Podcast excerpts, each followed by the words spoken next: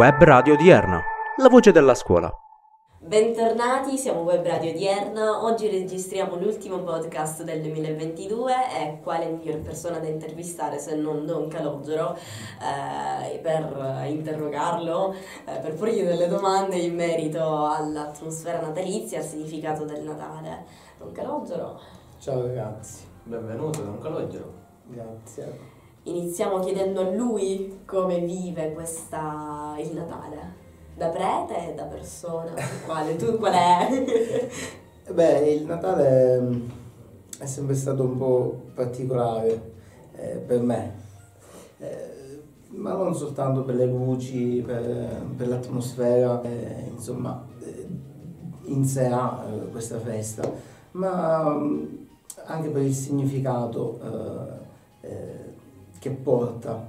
Devo dire che il significato del Natale l'ho capito dopo, eh. Cioè nel senso maturando piano piano anche la, la, la fede mi ha portato poi a viverlo in maniera diversa, non soffermarmi soltanto sulla mh, parte, eh, come dire, eh, più commerciale, perché Natale è inevitabilmente luci, eh, regali, albero di Natale, tutte cose che ci stanno, eh? non dobbiamo demoni- demonizzare eh, questo aspetto, però ecco, se manca il festeggiato, certo. questa cosa l'ho capita dopo. cosa che forse noi ragazzi dopo. ancora non capiamo. Quando, eh, beh, quando è maturato questo pensiero? Ma ti devo dire che in realtà questo pensiero è cominciato eh, forse in maniera più cosciente quando poi ho scoperto eh, chi, è, chi, è, Gesù, chi è Gesù, perché in effetti se tu non conosci il festeggiato eh, del Natale eh, ti soffermi su altro. Sì, Se... È un po' come quando vai ad un diciottesimo e non conosci il festeggiato. E non conosci il festeggiato? Bravissima, sì, sì, sì, sì. Stai lì a fare festa ma dici non so Sei neanche invitata e fai forse anche il regalo, però... Diciamo perché? Non lo so. E quindi poi quando ho capito, diciamo, eh, chi è Gesù per me. Ecco, eh, il significato del Natale è, è cambiato, cambiato, ma continua a cambiare ogni anno. In maniera cioè, migliore, immagino. Più spero, spero di sì, però ogni anno questa festa, eh, restando che è eh, la celebrazione della, dell'evento della incarnazione, della nascita di Gesù, però ogni anno la, la vivi in maniera diversa, perché ogni anno ha un problema e ogni anno c'è anche una gioia diversa rispetto all'anno precedente. E siccome noi siamo fatti anche di sentimenti, no, non possiamo non, eh? ecco, si vive sempre in maniera diversa eh, il Natale. Quest'anno per esempio non possiamo non viverlo con il peso della guerra in Ucraina, ah, eh, ma nello stesso tempo però non possiamo non viverlo con la gioia delle cose che succedono poi anche nella nostra vita, quindi ecco... È un, um, un connubio, eh, non sì. perfetto però è comunque sì, un sì, insieme di cose. Eh, riflettevo proprio in questi giorni riguardo al fatto che ogni Natale è sempre diverso, eh, parlando in maniera personale, quindi per ciò che mi riguarda noto e con, vedo effettivamente che più cresco eh, più a volte capita di sentire meno l'atmosfera natalizia. Sì. È mm, forse una cosa che accomuna diversi giovani. Vabbè, ah, perché hai l'idea natalizia de, del bambino, il bambino cosa fa a Natale? Riceve regali, è felice, cioè... No, ma non, non, non, è solo questo. C'è anche, diciamo così, crescendo, eh, prendendo più consapevolezza anche eh, dei problemi o mm. Della responsabilità che voi cominciate ad avere, perché un ragazzino di 13 anni vive il Natale con la consapevolezza eh, dei problemi, delle responsabilità che ha di un ragazzo di 13 anni. Uno di 18 come uno di 18, uno di 40 e così via. No? Quindi crescendo e eh, prendendo sempre più consapevolezza della vita, è normale che un po' uno si disincanta per cui il Natale, la magia, eh, ecco, un po', un, po', un po', svanisce. Rimane eh, sempre quell'amore per l'albero di Natale, però... Però, ecco, il fatto è questo, cioè, è una cosa buona. È una cosa buona che vi disincantate rispetto alla fantasia del Natale. Questa è una cosa buona perché eh, il mistero dell'incarnazione, eh, Gesù si disincanta lui stesso, lascia la, eh, si svuota, dice San Paolo, della sua divinità per prendere tutto l'umano che c'è in noi e quindi prendere sempre più consapevolezza dell'umano, dell'umanità e dell'umano che non solo eh, abbiamo noi, ma eh, la persona che ci sta accanto, la società in cui viviamo e così via. Eh, non è una cosa brutta, anzi, anzi ci aiuta davvero a prendere consapevolezza di ciò che siamo e dove siamo. Perché vivere nel mondo dei balocchi certo, alla fine è una cosa, è una cosa così, ma d'altronde è, è Gesù stesso, è Gesù stesso ed è questa festa che ci spinge a prendere consapevolezza della nostra umanità. Vedete, Dio non, non si sdegna dell'umano, dell'umanità. Noi ogni volta quando pensiamo a Dio, molti pensano che questo Dio è qualcosa di etereo, che non ha a che fare con la materia, che non ha a che fare con l'umanità, con i sentimenti, con eh, la carnalità anche, mm. levando il peccato, però Dio si è fatto carne, carne, non eh, eh, umano e basta. Giovanni nel Vangelo dice proprio ha preso la carne, cioè la materia, Dio non la disdegna, e i bisogni che la materia ha, i sentimenti che prova, eh, le necessità di essere compreso, coccolato, baciato, voluto bene. Certo. Lui l'ha voluto provare, infatti si è fatto bambino. È un bambino che piange, ha bisogno di essere consolato, preso in braccio. Si è ecco, reincarnato in Gesù. Perché, ecco, perché è questo in realtà il Natale. Ripeto, è tutto molto bello, eh? le luci e tutto, però se noi ci soffermiamo soltanto eh, su è Natale devo mettere le luci, è Natale devo fare il regalo, è Natale devo Ma mangiare il panettone. È Natale devo essere felice. E questa mm, è anche un'altra Corbelleria. Ecco, un'altra cosa che perché non è a Natale che tu devi essere felice. Devi esserlo sempre. Tu devi essere felice vivendo la vita che ti è stata donata. Ed è come posso essere felice io nella mia vita? se riesco a trovare il mio posto. Il mio equilibrio. Il mio posto, il mio posto, il mio equilibrio, il mio posto. Perché ciascuno di noi, eh, io penso, non è stato creato per caso. Ciascuno, anche la persona che si ritiene la più inutile, la più non idonea, proprio quella che dice guarda io proprio nella mia vita sono una nullità penso che in realtà Dio non l'abbia creato per caso e semmai siamo noi che non riusciamo a capire qual è il nostro posto. Parlo un po' il pretesco, no? cioè, allora, se tu non, non vivi la tua vocazione, cioè ciò per cui sei stato chiamato, allora non sarai mai felice. Pensate che un medico, che fa il medico, ma che non gli piace fare il medico, sia felice. Sì, potrà avere soldi, potrà avere... Però sono beni però, Ecco, però la felicità è un'altra cosa, tant'è che Gesù parla di gioia, non di felicità. Perché la differenza? È la differenza. La felicità è quando si avvicina il giorno del compleanno, per esempio, visto che stiamo parlando di Natale, Natale quando, si avvicina, quando si avvicina il giorno del compleanno e ci sono i preparativi e ti fanno la festa e tu sei festeggiato, sei felice. Ma l'indomani aspetti di nuovo il compleanno perché l'indomani ricomincia la tua vita dove ci sono forse anche le frustrazioni che non ti fanno volare. La gioia piena invece, quella di cui parla Gesù, è che nella tua vita quotidiana tu, anche se non vai camminando come uno stupido con il sorriso sempre appiccicato, però dentro sei gioioso, anche nella difficoltà, che non significa che il cristiano la difficoltà la affronta stupidamente. Eh vabbè non ci fa niente, eh, vabbè tanto c'è Dio che mi aiuta. No, non è questo di qui, eh. Cioè, affrontare le situazioni con la gioia dentro significa che io seriamente affronto il problema, ma so dentro che la mia gioia di essere vivo, di essere chi sono, per il cristiano, di essere amato da Dio, non me la può togliere nessun evento.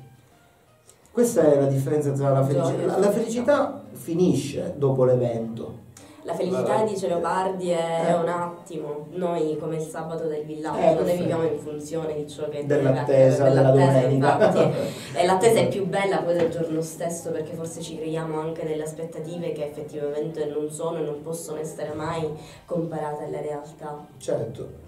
Se noi pensiamo quest'anno, no, come, come stiamo vivendo il Natale quest'anno, forse questo veramente è il primo Natale eh, dopo la pandemia, dopo le restrizioni, eh, finalmente potevamo essere forse liberi da questi pensieri, forse, perché in realtà ancora un po' la, la coda ce l'abbiamo, però non possiamo, dicevo poco fa, non avere il pensiero alla guerra che anche se lontana... Che voglio dire, eh, perdoni se la interrompo, mm. ma la guerra potrebbe essere anche una metafora di un malessere personale, di una situazione certo. con famiglia. Certo, certo, poi ci sono, poi ci sono, amici, eccetera. Poi ci sono le guerre, le guerre personali. Eh. Ovviamente la guerra in Ucraina, che poi la guerra in Ucraina, tra l'Ucraina e la Russia, eh, i telegiornali ne parlano, ma di quelle che ci sono in Congo, eh, di quelle che ci sono eh, nel centro Africa, nel Sudafrica, nemmeno se ne parla perché forse non c'è tanto interesse, eh, non c'è tanto interesse ah, da parte dell'Occidente di intervenire probabilmente, però dico questa è la mia opinione. Beh, loro puntano sul guadagno, cioè eh. non sull'informazione. Però ecco, il pensiero della guerra, visto eh, che ce l'abbiamo certo. qui, è vicina, eh, non può non, non essere presente questo Natale. E se non parliamo di guerra proprio eh, tra gli stati, forse qualcuno o molti di noi hanno delle guerre interne. Eh, in, in, particolar in modo famiglia, forse gli adolescenti. Eh sì. Lei cosa quindi, nota in eh, noto, adolescenti? Noto che... Sia sincero, non abbia... No, no, no, eh, ma, ma io lo dico, cioè, allora, i ragazzi vogliono essere felici, la cercano la felicità e non è vero che ai ragazzi non interessa nulla. Quando sento parlare i grandi, eh, ah, la gioventù, perché il discorso è questo, la gioventù è persa, ai giovani non interessa niente, gli devi dare solo il divertimento. Non è vero, non è vero, non è vero. Forse abbiamo alcuni giovani così perché noi grandi non sappiamo proporre. E non sappiamo proporre la vera gioia a, ai ragazzi. Perché se il ragazzo eh, cerca la gioia e dal padre non riceve nemmeno mezza parola, dalla madre mezza carezza, gli amici mh, mm, sono quelli che sono. Il ragazzo, la ragazza cercherà la felicità, non la gioia, la felicità in qualcos'altro che può essere l'alcol piuttosto che la droga, piuttosto che le serate senza orario eh, quotidianamente, rientrare a casa alle 3, alle 4 del mattino, tanto, tanto l'indomani non avere orario di, di sveglia. Di, ecco, allora lì è facile giudicare, ah, i ragazzi sono senza regole, non è vero. Però è il motivo per cui sono senza regole. È, è questo che noi dobbiamo invece... Vedono, eh. Vedono cosa c'è dietro ai ragazzi, problemi familiari, cioè anche problemi con la scuola che è un argomento trattatissimo ultimamente. Eh. Ma infatti è fondamentale, secondo me, che i ragazzi cerchino un dialogo con alcuni adulti. Non dico che tutti gli adulti siamo bravi, eh, siamo buoni per dialogare, per, per consigliare, per, assolutamente. Però i ragazzi che hanno fiuto, quando trovano qualcuno con il quale eh, possono confrontarsi o ritengono di poter dare la fiducia per potersi confrontare, io penso che lo debbano fare, perché cioè, tutti abbiamo bisogno di un confronto, certo. tutti, perché altrimenti io mi convinco delle mie idee e quella idea diventa verità E quella verità determina il mio comportamento il e mio poi la mia vita, capito? Invece il confrontarsi, il confronto è, è essenziale. Gesù dice, io non posso non parlare, ah, Gesù dice, Gesù dice eh, non date le vostre, vos- le vostre pelle ai porci. E la perla di cui parla Gesù è la nostra vita. Cioè la tua vita tu non la devi dare ai porci, cioè nel senso a chi non, non, non la sa custodire. Tu devi cercare il gioielliere per dare una perla, no? per dare qualcosa di prezioso a chi sa custodirlo, lo sa, lo sa pulire, lo sa riporre in cassaforte. No? E così la nostra vita, noi dobbiamo sapere a chi la doniamo. Il cristianesimo non è volemo se bene, diceva, diceva Giovanni Paolo II, no, non è questo il cristianesimo. Il cristianesimo è amare anche chi ti odia, ma fare il giusto discernimento a chi affidare la tua vita. Tu la tua vita a chi l'hai affidata? Ad una persona che... Tu la tua vita a chi l'hai... Io la mia vita a chi l'ho affidata? A Dio, ok, eh, eh. però dico Dio non è, dicevo prima, Dio, l'ho affidata a Dio. No, Dio si rivela se è vero che si è incarnato, se è vero che Dio ha preso la carne, è diventato Gesù. Dio si rivela con le, persone, con le persone che mi stanno accanto. Devo sapere io fare il mio discernimento, discernere deriva da crinomai, cioè fare separazione, quello che in, in siciliano eh, noi chiamiamo crivo, per dividere il grano dalla pula, no? discernimento, dividere, fare la divisione, perché tutti noi dobbiamo volere bene, ma poi tra questi tutti io devo individuare a chi posso consegnare la mia vita. E se la volessi consegnare a me stesso? E ma tu stesso non puoi essere custode di te stesso, mm. perché ti custodiresti a modo tuo. È come se fossi in una gabbia. Sei tu stesso chiuso. È un altro che ti deve custodire. È un altro che ti deve anche a volte indirizzare o darti la scossa per destarti dal sonno. Eh, proprio in questi giorni si legge il Vangelo eh, di come nasce Gesù e c'è una parte del Vangelo di Matteo della, dell'incarnazione che parla di Giuseppe. Mm. Giuseppe che insomma non, non crede a Maria all'inizio, la voleva ripudiare in silenzio e tutto, e ha un sogno. E mi colpisce, dicevo proprio ieri questo ai, in, in chiesa, mi colpisce come il Vangelo finisce. Giuseppe, destatosi dal sonno, fece come disse l'angelo.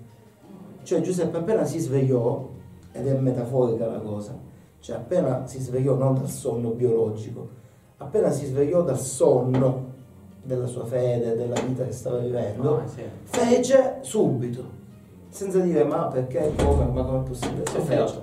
Si è fidato. E anche noi, se succedesse che ci svegliassimo eh, eh, dal nostro sonno, ecco, una volta svegli, subito dobbiamo fare, dobbiamo agire, dobbiamo individuare. Io di lei mi fido, do la mia vita a lei. Quindi lei dice di trovare quella persona a cui affidarci magari quella persona ci apre la mente. Anche, anche, ma custodire... Secondo me avere una relazione con un'altra persona a priori ti apre la mente perché la persona con cui tu ti relazioni non ha la tua stessa visione, quindi hai la possibilità mm, di, di vederla in una, in una, prospettiva differente, mm. che a me non è sempre quella corretta perché, come diceva uh, Don Calogero, dobbiamo anche saper discernere ciò che è bene e ciò che è male. Quello cioè. poi è tutta una questione di maturazione, di ma d'altronde, vedete, anche Gesù ha fatto discernimento quando ha scelto gli apostoli. Ha scelto chi? Gesù stava con tutti, ma poi si ritirava con i dodici. E questi dodici li aveva scelti lui. Cioè, però, una cosa, lui ha scelto Giuda, che però poi l'ha tradito. sì. È molto ironica, possiamo dire. È perché l'opportunità però non va negata a nessuno di poter cambiare. Cioè Giuda, però questa magari è la puntata della Quaresima, no, però dico, eh, visto che è bello, eh, Giuda in realtà lo, la, eh, l'occasione di decidere di non fare quello che doveva fare, l'ha avuto fino alla fine. E l'occasione Gesù a Giuda l'ha data fino alla fine. Poi è stato lui a dire io lo voglio tradire. Ok? Questo è indicativo per il fatto che Dio ci lascia sempre liberi e non interviene nella nostra vita in maniera coercitiva verso la nostra libertà. Questo lui non lo farà mai. Questo lui non lo farà mai. Ecco perché quando a volte mi dicono ma perché non interviene? Ma se c'è Dio perché non fa? Non lo può fare perché lui ha scelto di non farlo perché lui non vuole togliere la libertà all'uomo. Anche quando l'uomo decide deliberatamente di fare il male. Capito? E quindi la, nella scelta di Giuda c'era la possibilità data a Giuda di non fare il male e invece la decisione di Giuda di farlo. C'era un altro apostolo, se non sbaglio, che lui non credeva ai buchi delle mani di Gesù. Tommaso. Tommaso. Cioè, lui in questo caso ha fatto la scelta giusta, cioè fidarsi di Gesù, cioè cambiare idea. Si è svegliato, diciamo, da questo sonno. È un po' come Giuseppe che si è svegliato dal sonno. Sai, essere credenti non significa essere creduloni io questa distinzione con i ragazzi quando parlo, glielo dico sempre perché giustamente mi dicono ma Don Calò, ma non è che noi possiamo credere a tutte le cose che... Ma tu non devi credere infatti a tutte le cose che ti dicono, perché essere credente è una cosa, essere credulone è un'altra cosa. Credere che Gesù è il figlio di Dio è una cosa, Credere che Gesù fa miracoli a destra e a manca, le statue piangono a destra e a manca, che ci sono... Eh, quella è un'altra cosa, quella è credulo, creduloneria, che non c'entra niente con la tua fede.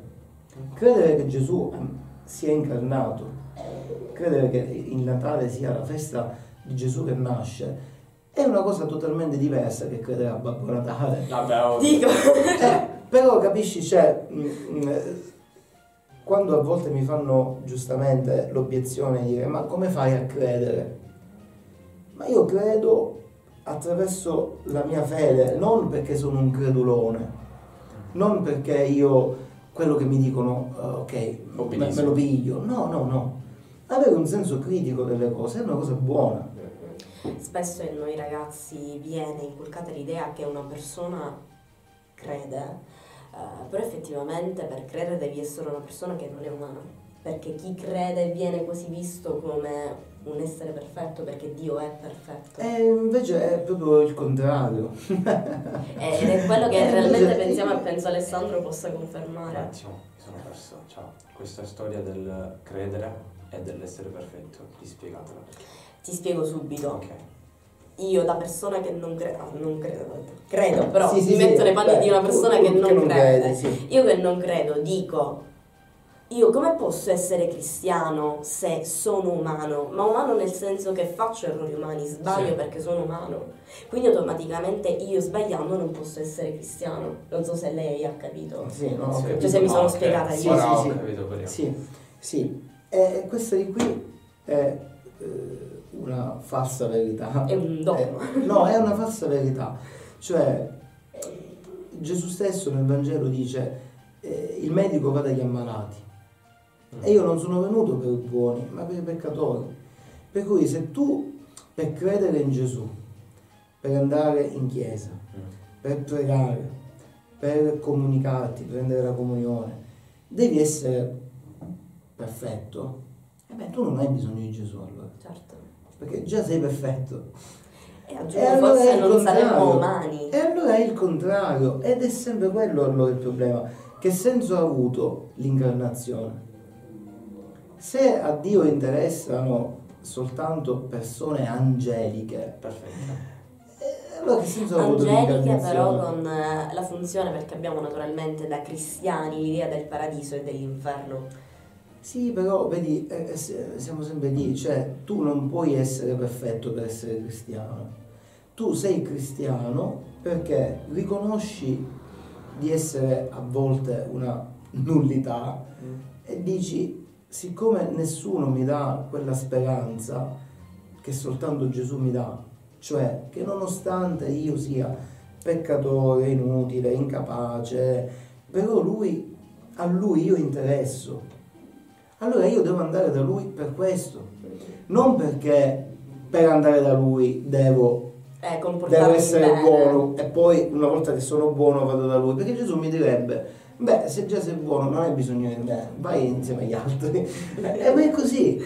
Lui stesso dice io sono venuto per i peccatori, non per i buoni. I buoni non hanno bisogno di me, se già sono santi, io che cosa devo fare? Dov'è il mio lavoro? Beh, se tu invece sei peccatore hai bisogno di me. Allora, nella notte di Pasqua eh, c'è un passaggio che dice felice colpa che meritò un così grande redentore. Cioè, meno male che siamo colpevoli Ora non è che dobbiamo peccare, eh? cioè, però dico, meno, meno male che eh, noi pecchiamo, dai, sì, meno male, perché grazie a questo peccato noi cresciamo e abbiamo bisogno di Gesù. Fino a quando poi il cristiano crede che appunto poi alla fine gli saranno aperte le porte del paradiso, ma non per le opere che tu compi andrai a finire in paradiso ma per il solo fatto che tu hai creduto in Gesù. Perché dice San Paolo, per grazia noi siamo salvati. Cioè se tu ti dovessi salvare per le opere che compi, io mi dovessi salvare per le opere che... Ma no, io non ho speranza, cioè io sono già un dannato, capito? E invece siccome per grazia, io non lo so perché, ma Gesù, Dio, ci ha pensati e ci vuole con Lui Solo per questo, e noi ci crediamo, allora andiamo. Noi non ci crediamo, ecco, è sempre la tua volontà di porti fuori dal progetto di Dio che ha su di te. Però se tu non credi, non vieni collocato in inferno e paradiso.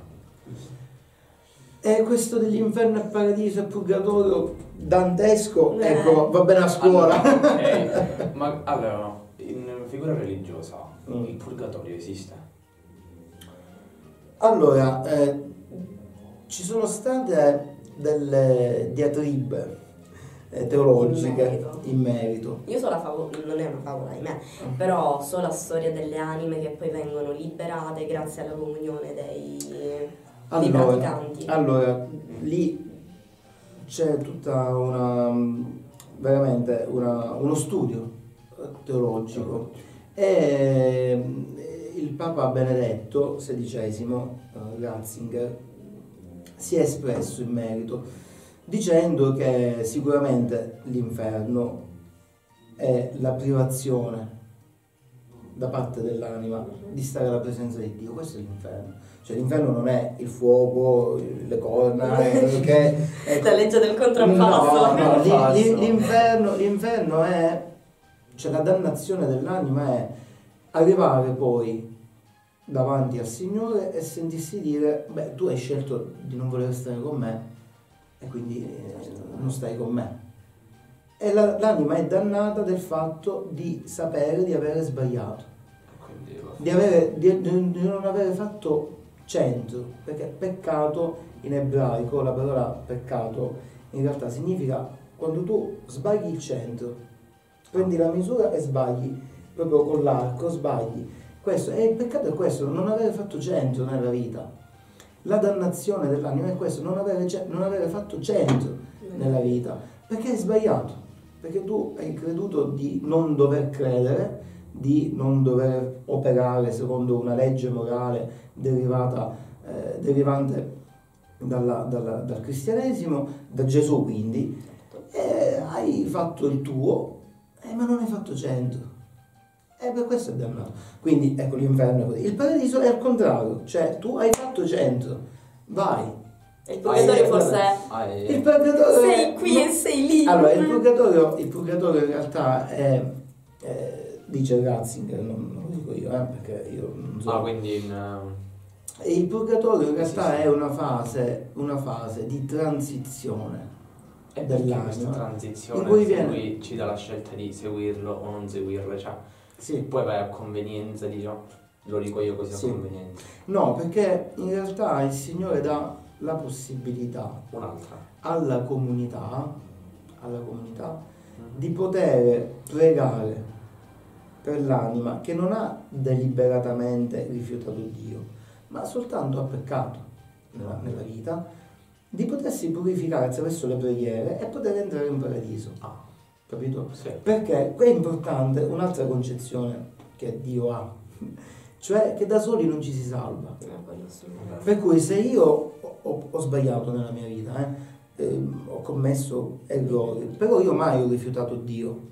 Uh-huh.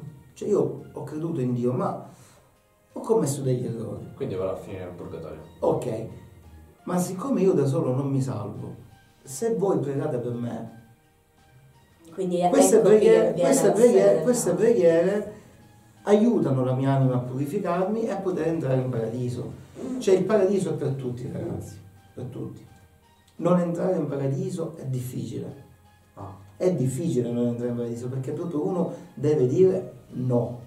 No. No, io non ci voglio entrare, io non ci voglio avere a che fare niente con, con, con Dio, con, con, con il suo amore, con, io non ci voglio avere a che fare, punto e mi faccio la mia vita. Sa spesso però a volte io naturalmente faccio riferimento alla generazione che vivo, quindi ai miei coetanei.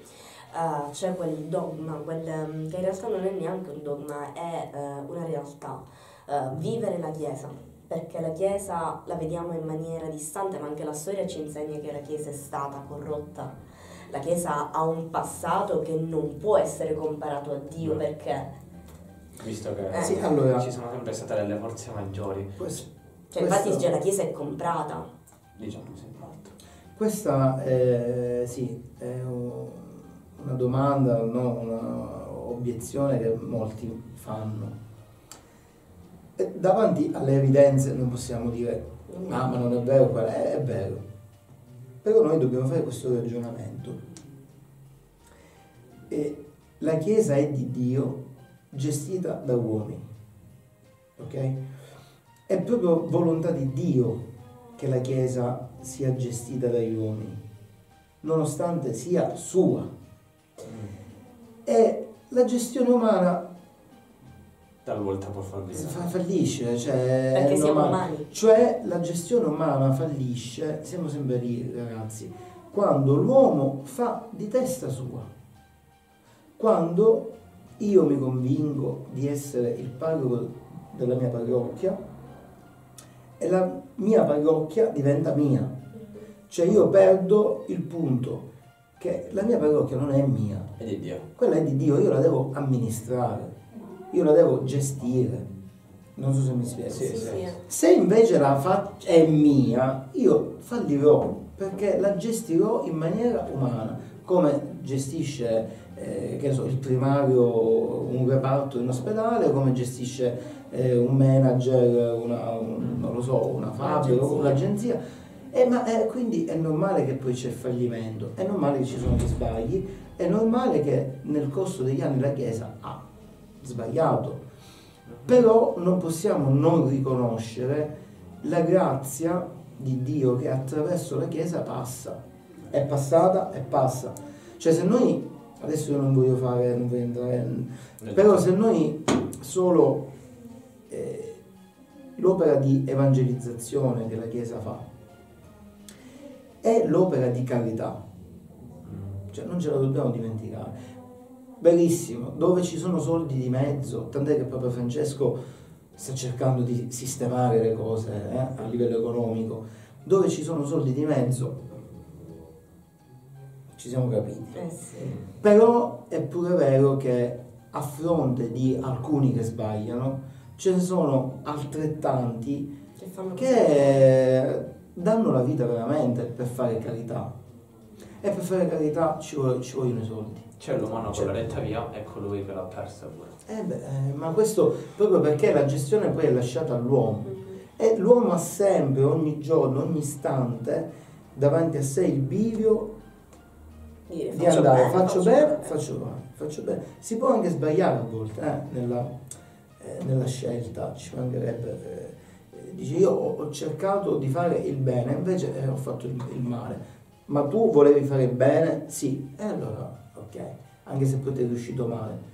Il problema è avere l'intento di fare il male per fare il male. Mm-hmm, certo. quindi E quindi sì, inevitabilmente la Chiesa ha fatto degli errori, però ecco, se noi in maniera intelligente esaminiamo la storia della Chiesa, così come gli errori sono, c'è anche tanta grazia che passa.